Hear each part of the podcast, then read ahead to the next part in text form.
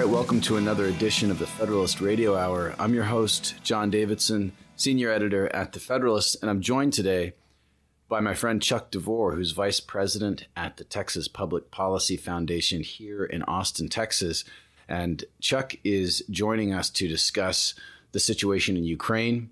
Uh, we're now a week into the Russian invasion, and Chuck has been writing um, brief daily kind of dispatch analysis uh, of the battlefield situation in Ukraine for us at the Federalist. And the reason uh, that we asked him to do that is because of his background uh, with the U.S. military. Chuck, first of all, welcome to the show. Great to be with you. Can you give our listeners just a brief uh, rundown of your military background uh, as a basis for our discussion here? Well, sure. Be glad to. Um, I guess uh, to put it one way, I'm kind of a Cold War relic. Uh, I uh, signed up for the U.S. Army in 1983 uh, and got my commission uh, through Claremont McKenna College, ROTC, in 1985 as a military intelligence officer. And so, in the Army back then, all of your training as an intelligence officer was predicated on uh, the Soviet Union and its allied military in the Warsaw Pact, and it was about you know the equipment they use and how they fight and how they train, their doctrine, etc. And the theory was that this is the most formidable uh, military you're going to potentially face. Anything else is less difficult than that. So uh, you know all of your training is going to revolve around that. And of course, um, uh, from the onset of that training, which uh, was constantly burnished and and uh, constantly went back to over my 24 years of service in the reserve components, mostly in the National Guard, as a uh, armor uh, heavy uh, mechanized infantry uh, staff officer, uh, you know, S two deputy, you know, G two, that sort of level of service. Um, the the Soviet Union was kind of again the, the the emphasis, and so what's interesting to me, of course, is that never have I ever used this training for that worst case scenario, you know, conventional war in Europe involving the Russian army. And now and here we are. And now here we are. And, it, and it's kind of like, oh, wait a minute. I recognize what that is, and, and I know what's going on here, and and so that's that's my background. And then kind of to add that one last thing, my degree at Claremont was in strategic studies, which is all about nuclear warfare and, and throw weights and circular error probable and game theory and diplomacy.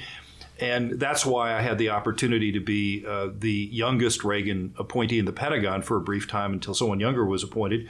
Uh, I was a special assistant for foreign affairs in the Reagan era Pentagon from 86 to 88.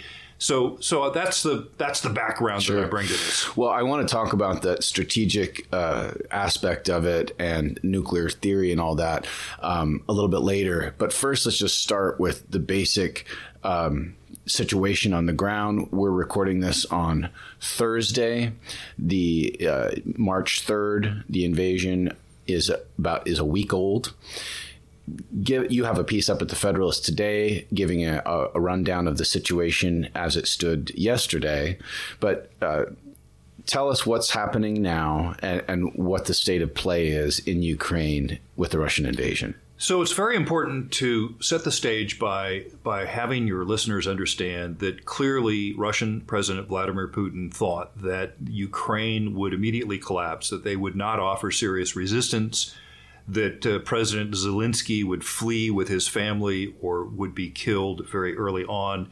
And so their initial uh, plan was to force a quick surrender, a quick bloodless surrender.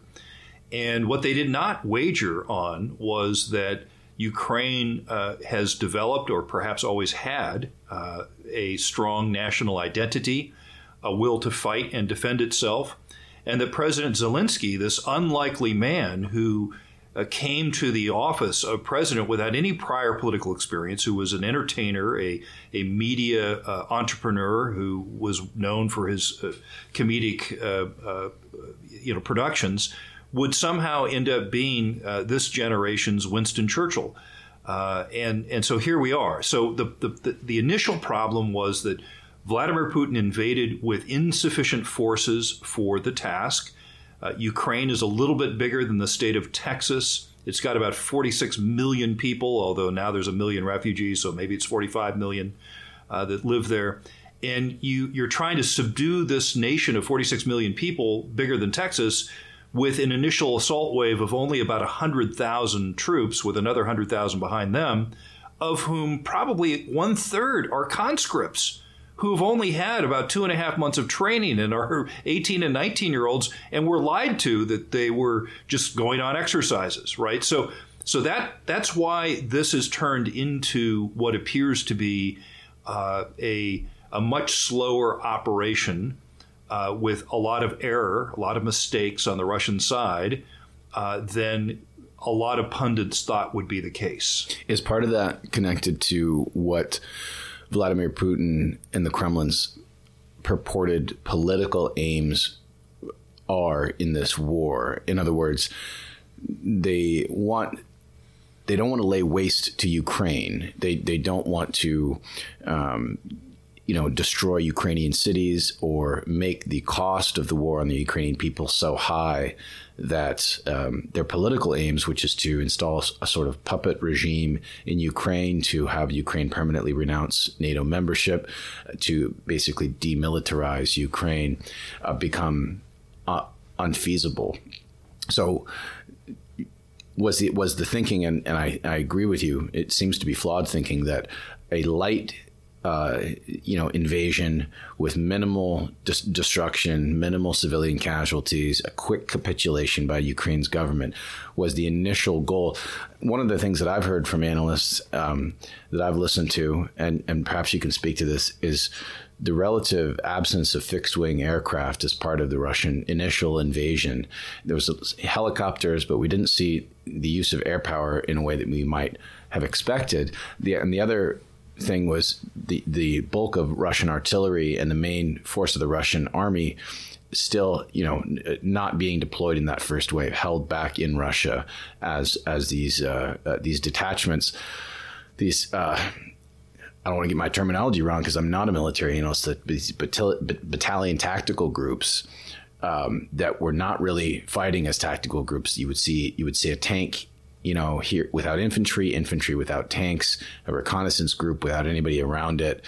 It, it, it really seemed disjointed. And I wonder if, if that initial strategy of a, a light footprint in, in Ukraine that Moscow has now abandoned that, and they're they're going right. to bring in the heavy the heavier uh, weapons and uh, fixed wing aircraft and and the main bulk of their force. What, what is well? What I, I, think there's that? several things going on here. First of all, uh, I think again everything was predicated on the government immediately collapsing right. in, in, in, the first few hours, and uh, as they say with military operations, right. Um, uh, no plan survives first contact with the enemy. Uh, we're seeing a lot of friction of war here.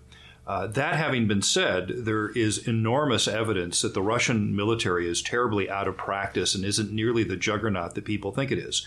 Let me give you one example of, of how uh, someone like me would, would view this. Uh, when you have uh, armored vehicles operating as a team, you have tanks backed up with armored personnel carriers. Uh, the armored personnel carriers are there to provide dismounted infantry support for the tanks so that the tanks can't as easily be destroyed by uh, anti tank weapons manned by enemy infantry. They have to work as a team. If they don't work right. as a team, they are vulnerable separately. So imagine that you're in a Russian armored personnel carrier and you're 100 yards behind a friendly tank and you hear a few rounds pinging off of your vehicle. Well, if it was a vehicle composed of U.S. Army or U.S. Marine Corps personnel, the NCO would probably yell something like, you know, action right. The the people inside the APC would immediately dismount and they would begin this fire and maneuver that, as best I could, I could describe it, it would be like a football team calling audibles but never actually constantly resnapping the football. In other words, never stopping. And so think of 10 people doing three to five second rushes uh, achieving fire superiority over the local enemy that's threatening them and their tank, and continuing to do that until the enemy is killed, driven off, or surrenders. Right, and just doing it automatically like muscle memory. Now right. think about it. To get out of the tank, which is a thin-skinned armored vehicle, when you hear machine gun fire bouncing off that tank, that takes a lot of training because you're in the relative air quote safety of an armored personnel carrier And you're like, I don't want to go out there. There's bullets out there. Right. Well, the problem is there's also RPGs out there. And if one of them hits your APC, you're all dead right? Right. And so what you're seeing is you're seeing poorly trained and poorly led Russian troops who are not dismounting, who are not getting out of their APCs to protect their tanks, and as a result, they're not fighting as a team. So what we're seeing is that Vladimir Putin's military has certainly been able to design and field some pretty impressive new equipment, but you're not seeing the level of training that allows them to optimize that use of equipment. And there's one last issue that is a big issue that I'm, I'm seeing constant evidence of, which is that the Russians have really failed on the lo- logistics side of things. Uh, and this, by the way, is a traditional Russian weakness. You saw this in World War I. You saw this in the first several years of World War II, where the Russians didn't really become truly good at logistics until 1944. And so when you see that 40 mile long column that some of the media has described, a column of tanks 40 miles long yeah, coming down from the Chernobyl salient, you know, which is a, on the border between Belarus and, and, and Ukraine at the eastern extent of the Pripyat Marsh. That 40 mile column is mostly trucks filled with fuel and food and ammunition. And they've been stuck on this small secondary road that's a two lane road, asphalt road, with mud on either side, or swamp, or little uh, bridges, or, or forest that closes in on the road. They've been stuck there now for four days, burning up fuel right. and not getting the fuel to the frontline troops that are just on the outskirts of Kiev. This is a problem. This is something that the U.S. Army would never allow to happen because we're really good at logistics. Right, right. And so there's there's uh, questions about you know, are the Russian troops that are at the front are they really getting resupplied? You know, there's there's been some reports of food and fuel shortages. What about on the other side? You know, um, I think uh, most people, if you had asked them, um, you know, a month ago, if Russia invades Ukraine, you know, will will Ukraine put up much of a fight? To the extent that anyone in America had thought much about it, most most people would say no. Um, it, will be over pretty quickly.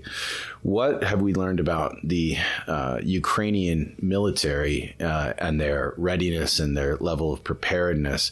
I'm not not so much talking about you know these kind of um, information op um, reports of civilians, you know, being carrying machine guns, uh, you know, through the streets of their their towns and cities, but but really more of the military and military fighting, um, and you know what what we know about it so far.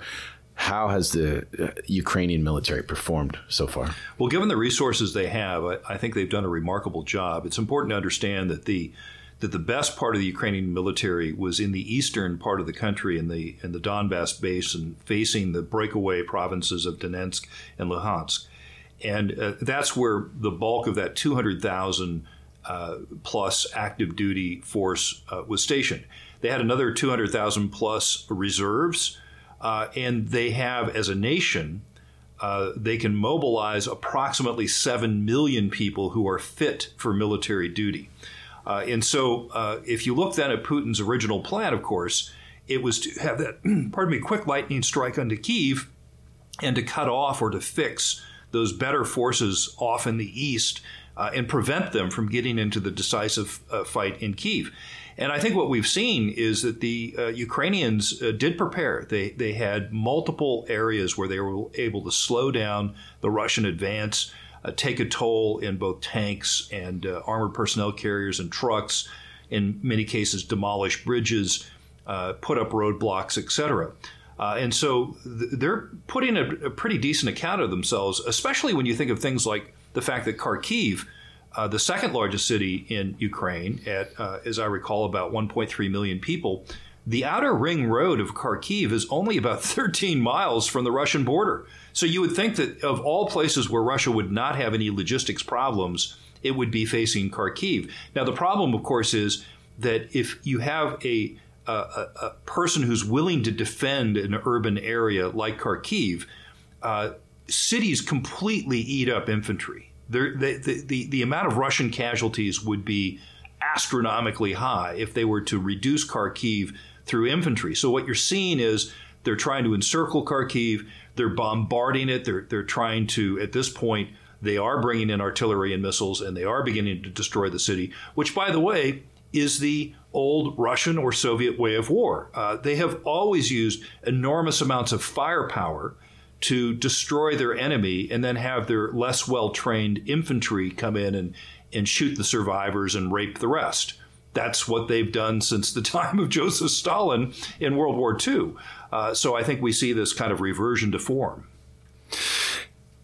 The bombardment of cities, I want to talk about that a little bit because we're starting to see images of uh, Russian fighter planes uh, launching missiles at buildings in urban areas, artillery destroying, you know, apartment buildings or or other government buildings, and we're st- just now starting the last few days to see images of this stuff in the media. It's disturbing. Um, it's kind of shocking to see this kind of level of warfare in a, in a Western kind of Westernized context. Um, very different from the images that we got used to seeing in places like Africa. Iraq and Afghanistan. That's not to diminish the human suffering, but just just to say that the the visuals are different, right? Um, help our listeners understand what what would be the military value of you know um, firing artillery at an apartment building or launching strikes against these targets that don't seem to be mil- it's not like they're you know, hitting military bases. They seem to be attacking uh, the the city centers and population centers. What is the military or or tactical value of that? I think the first thing it's important for for people to understand that the American way of war, uh, and more broadly speaking, the Western way of war that's been developed really since technology allowed it to be a thing beginning in the, the late 1980s uh, this heavy and increasing use of precision guided mu- munitions. This is really uh, something that's completely different in the history of warfare. Uh, and, and people have to appreciate the fact that, for example, during the first Gulf War, uh, when I was on active duty out at Fort Irwin, I was an all source intelligence center chief for the opposition forces uh, at Fort Irwin, uh, helping to train uh, follow on forces if the war lasted longer. And even then, the U.S. military had enormous amounts of, of unguided dumb bombs uh, that they could drop on Iraqi positions out in the open desert where there was little to no risk of, of civilian collateral damage. Now, many of those bombs uh, have been since retrofitted with very cost effective GPS guided kind of uh, glide bomb kits that basically turn a dumb iron bomb into a smart bomb. Well, the Russians don't have very much of this. They don't have much in the way of precision guided munitions. Uh, the, these things are expensive, they're complicated. It's easy for America. We have money and we have technology. It's not as easy for Russia. And so I think that the issue may simply be the Russians don't have the sort of stocks of precision guided, guided munitions. And if they did, they're probably saving them for if, God forbid, this turns into a broader confrontation with NATO. And so as a result, they're just doing what they've always done, which mm. is I'm not going to send in my 1,000 infantry, of whom a lot are poorly trained conscripts, into this maw of urban warfare and see them all get killed or injured by some 60 year old Ukrainian with an AK, you know, shooting at my, my 18 year old from an apartment block. What I'm going to do is I'm going to level uh, these cities uh, try to force them to give up, which, by the way, rarely works. Terror bombings usually galvanize civilian uh, opposition to the invader. Uh, you, you, see very rare instances in in uh, military history where it had actually caused uh, a psychological hit on the enemy and, and hastened the surrender. And so, what you're going to see increasingly are these images that are being broadcast out of Ukraine that I think are going to continue to ratchet up international pressure on on President Putin. And so it's this grim calculus, right, where every 1,000 Ukrainians who end up uh, dying in these urban centers who are not fighters, who are civilians, women, and children, um, that's probably worth you know X billions of dollars of additional economic damage to Putin and increases the odds that he may not survive this this contest uh, as the people around him begin to uh, suffer enormous uh, economic uh, repercussions from his actions. And you're right. And as the Russian economy um, sort of craters as, as a result of, of sanctions and, and ostracization from, from the international system, let's shift and talk about the strategic aspect of it. You mentioned NATO, and you know there's been a lot of talk, a lot of loose talk, I should say, um, in recent days in the media and among our political leaders about NATO's role, about the European Union's role. There are reports that um, some European countries, uh, you know, are going to send weapons. Um, there's been some talk that the European Union um, wants to uh, aid Ukraine in a formal way or accept Ukraine uh, as a member of the EU. There's now been reports of um, Finland and Sweden uh, being uh, fast tracked into NATO as a hedge against the expansion of the Russian war effort to those countries. Uh, what what is the danger here? You know, and there's also been, I should say, uh, in my view anyway, loose talk about uh, the U.S. and its allies establishing a no-fly zone over Ukraine as a way to help the Ukrainians survive this this Russian onslaught. I think a lot of Americans, you know, I saw a YouGov poll today uh, saying, you know, nearly half of all Republicans and Democrats think that a no a no fly zone over Ukraine is a good idea, but I don't. I'm not sure that most Americans fully appreciate that what a no fly zone means in practice is is U.S. or allied aircraft shooting down Russian aircraft. Um, what what can you tell us about sort of the larger strategic situation and maybe the risk that this conflict expands outside of Ukraine to Eastern Europe and our allied? Yeah, so that's a lot countries. to bite off. So let's yeah. talk about the no fly zone first. Uh, unfortunately, I think there are a lot of politicians who've been throwing it out uh, there as kind of the, the next wave of virtue signaling now that we're moving on from COVID. And uh, they're doing so without any effort to really educate the, the public about what this really means. It's, it's kind of like cheap applause, right? Uh, and I think it's very irresponsible talk. So the original no-fly zone that everyone got familiar with uh, was imposed on Saddam Hussein's Iraq in the wake of the first Gulf War, where Saddam Hussein was using his military aircraft to kill uh, ethnic minorities that represented a threat to his rule. We're talking about Shiites, we're talking about Marsh Arabs, we're talking about Kurds. And so, uh, with the weight of the UN behind us, and with the fact that the Saddam Hussein's air defense system and air force already was severely degraded, uh, U.S. and allied aircraft were enforcing this no-fly zone. Uh, and by the way, Saddam Hussein was constantly trying to shoot down our guys, right? So, so this was like a long, grinding war of attrition that really went clear up until the second Gulf War. Uh, so that's what we're talking about. So uh, to go back to your one of your original questions, which I never answered about, you know, where's the Russian fixed wing aircraft? Why aren't they flying? Well, that's a huge uh, question, and you're really not seeing a lot of that. And they're not flying for a number of reasons. Number one, they don't have nearly the na- number of flight hours that we do. The aircraft are not as well maintained. They're not capable uh, as much as we are as flying at night. And the Ukrainian air defense system was never fully knocked out. It's been degraded, but it's still downing Russian aircraft. And so the Russians really don't want to risk their aircraft right now as long as the Ukrainians right. are capable of shooting them down.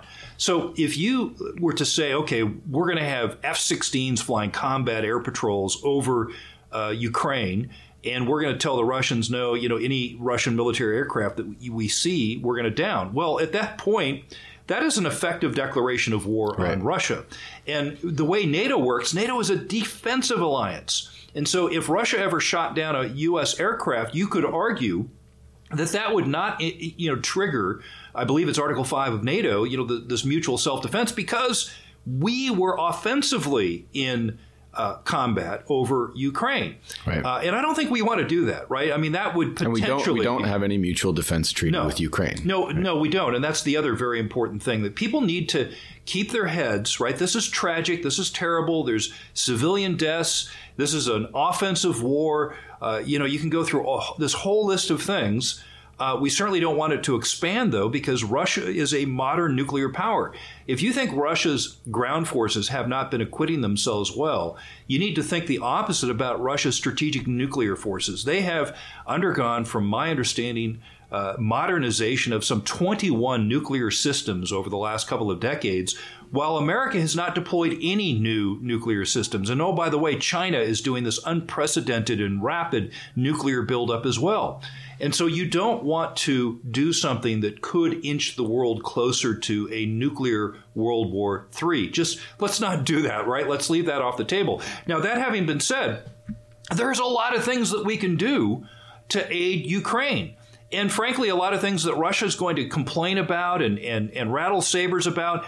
But okay, that's all right. Um, you know, you go ahead and you rattle your sabers, uh, Putin. You're the one that started this. You're the one that escalated this. There's a lot uh, of things we can do short of provoking a nuclear oh, absolutely. exchange. Right. Like continue uh, to ship the Javelin anti-tank missiles in, put in more uh, Stinger anti-aircraft missiles.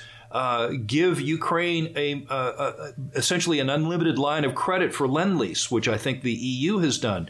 Um, and from a strategic point of view, it seems to me that the idea here would be to make this war so costly for Putin and to degrade the Russian position uh, so much in Ukraine that it forces Putin into a negotiated settlement on terms that are not favorable to him.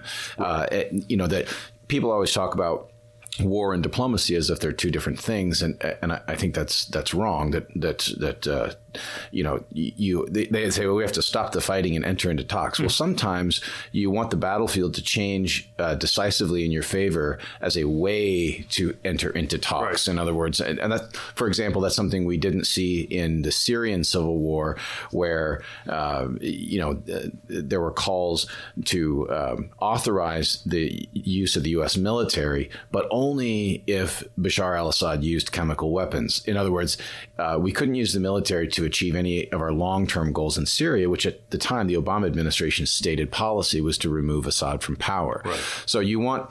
Uh, I, I, think it's important for people to understand just by saying, well, we don't want a nuclear exchange with Russia, but there's a lot we can do to to uh, degrade uh, the situation for Russia in a way that forces Putin either out of power or forces him to enter into negotiations on terms uh, that he would never choose himself. Right. And, and I think it's also very important to understand where we are right now and the reality of the situation for Putin and the Russian military. Again, going back to just geography and numbers, you have a nation now in Ukraine that has rallied, uh, that, that, that sees this as a righteous cause, that even ethnic uh, Russian speaking Ukrainians are not looking to Putin to save them. And it is a righteous cause. And, their, their country was invaded, right? right? So. Exactly. So so here here you now have uh, as many as 200,000 Russians, right? Perhaps 100,000 the initial invasion. It's said that another 100,000 now beginning to come in, uh, invading a country of some 46 million people, bigger than Texas. Okay, so how does that work mathematically? Well, I'll tell you, it doesn't work, right? You you can't occupy that country. It's all predicated on collapsing the government or having some sort of a negotiated uh, agreement with the existing government uh, that gives you what you want. And at this point, I don't see how Putin gets enough of what he needs to frankly stay in power. And that's where I'm most concerned. In other words, you have a strong man who has always gotten his way with these very limited actions against Georgia, right? The the the Chechnya uh, operation, the seizure of of Crimea, and the seizure of these two uh, so-called breakaway pro- uh, provinces in the east. And I say so-called because Putin, by the way, triggered that by sending in Russian officers and Russian equipment and men uh, to peel those away during the moment of maximum vulnerability as the pro Putin puppet uh, was, was ousted from office in 2014 by these huge. Uh, public uh, demonstrations. And so, as he was ousted, the military had been allowed to decay. They weren't in the right location. So, these locations were, were right picking. So, if you look at Putin's prior successes, he's thinking, hey, you know, I'm like uh, I'm like five and zero. Oh. I'm six and zero. Oh. I've always been successful. I'm going to take this guy down. And now that he hasn't, you know, what's the end game for him? Is he really going to put Kiev under siege? Is he really going to try to starve a city of millions of people into submission? Uh, is does he really think that the government is going to then fall, or are we looking at something like you know the the German siege of Leningrad that lasted multiple years and resulted in millions of deaths. You know, I don't see the Western world allowing that, and frankly, I don't think the Russian economy can sustain that. Right, right, yeah, and that, so it becomes a question of how, how long can Russia sustain this. I, you know, and maybe we can we can sort of go out on this note. This is we're a week in now, and so uh, I wonder what your your thoughts are about you know the predictions. There was a lot of predictions uh, early on, and, and, certainly there's some indication even on the Russian side. There was this accidentally published Russian victory essay that uh, that was dated the 26th of February, so two days after the invasion began, uh, that suggested that perhaps the you know Russia was thinking this would be over in 48 hours. But of course, we know from past experience, including our own past experience with the assault on Baghdad. Uh, and uh, multiple scenarios in World War II that it takes time. You know, it, it takes uh, weeks, not days, uh, to to cover territory, to take cities, to move your your troops and your forces up as Russia enters a kind of new uh, phase in its assault and changes tactics and starts introducing uh, heavy weaponry and artillery and and directly assaulting some of these cities, we're seeing um, Russian forces actually move on the map and and advance, particularly from the south. Um, what what should we be, expect uh, in week two of this war, and and how um, how does that change maybe the West's response so far, which, as you note, has been uh, remarkably unified. So, you know, uh, very maybe stronger than expected, certainly from countries like uh, Germany. Um, what what can we expect in, in week two? So it seems to me that, that, that this all comes down to maintaining the nation's capital in Kiev. And the way the Ukrainians do that is they have to keep national morale up and they have to keep the supplies coming in. And those supplies come across the border from Lviv near Poland uh, and uh, other border crossings in between the border of Belarus uh, on down to the Carpathian Mountains. So they have this corridor over which they move supplies, uh, fuel, uh, ammunition, new weaponry into Ukraine. So if if you're the Russians and, and you're looking at this and you're thinking, how do we make this stop? How do we how do we collapse this government? The Russians have to consider a thrust down from Belarus through the Pripyat Marsh, which is very, very difficult terrain, easily defended and canalized. So maybe you'll see a massive air assault or something along those lines. And they have to interdict those supplies coming into Kiev uh, if they're going to prevent um, the city from being resupplied. And the other important thing to understand is because Ukrainians are rallying to the flag and because they've had conscription, there's a lot of Ukrainian men who have had at least rudimentary military training.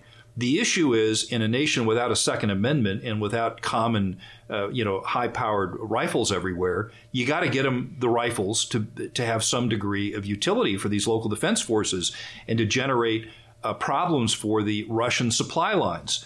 Uh, and so it's like a race against the clock. You know, every day that goes by, there's literally more Ukrainians with weapons than there are Russians with weapons. The difference, of course, is the Russians have the, the heavier equipment and the and, and the artillery and things like that, and the Ukrainians are, are lightly armed. And so as time goes on, the position is eroding for Putin and his people without some sort of a master stroke that cuts off the supplies coming in from the West. And that is something that I'm very concerned about as I've uh, observed the commercially available uh, websites that allow you to look at, at air traffic. Uh, frequently, uh, NATO aircraft will go ahead and squawk on a commercial transponder, and you can see what they are. And just before this interview, I noticed that you continue to see uh, NATO, US, and British primarily, intelligence aircraft gathering intelligence uh, on Belarus and on the Kaliningrad Oblast, which is this prize of war that used to be the heart of Prussia that Russia seized after World War II. And it's uh, sandwiched between the northern part of Poland and the southwestern part of Lithuania. And it's an armed camp with a lot of nuclear weapons, by the way. And so, never before in the last several months have I seen so much military intelligence gathering assets looking into a portion of Belarus that suggests to me that the Russians may be considering a bold strike right along the border with Poland to try to take Lviv. That would be a massive expansion of the war, and I think it would risk potentially bringing in NATO powers. So I think this war is about to enter a, a new and more dangerous phase insofar as escalation. And, and frankly, I think it also shows that the Putin government is under a lot of pressure and that Putin's got to deliver. He and his generals have got to deliver, or his 22 year reign in Russia may be coming to a close. And we'll leave it there for now. Thanks, Chuck, for coming on the show. Uh, you've been listening to another edition of the Federalist Radio Hour. I'm your host, John Davidson. Our guest has been Chuck DeVore, Vice President at the Texas Public Policy Foundation and a Cold War relic from uh, which, whose whose expertise is very useful in a time like this when we seem to be facing uh, something that uh, a, a, lot of us thought we would see during the Cold War, but we're now seeing uh, today uh, in Ukraine with Russian forces advancing. You can follow Chuck on Twitter at Chuck DeVore. Until next time, be lovers of freedom and anxious for the fray.